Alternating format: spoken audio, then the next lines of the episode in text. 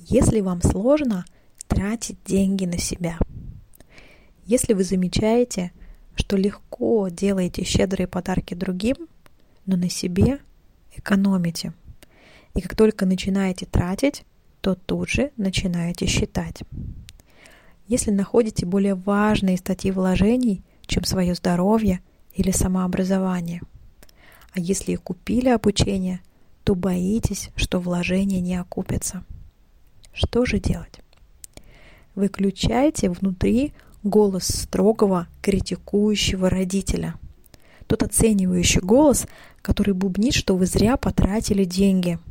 Вон, можно было обои на кухне поменять. Включите в себе поддерживающего и теплого родителя, который умеет вкладывать в ребенка из любви и заботы, из желания порадовать его и сделать ему приятное – Ощутите этот новый опыт отношений, в которых не обесценивают и не критикуют, а видят и слышат ваши потребности, поддерживают и принимают вас целиком.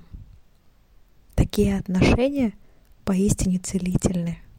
Они дают почувствовать самое главное. С вами уже все в порядке, и вам можно.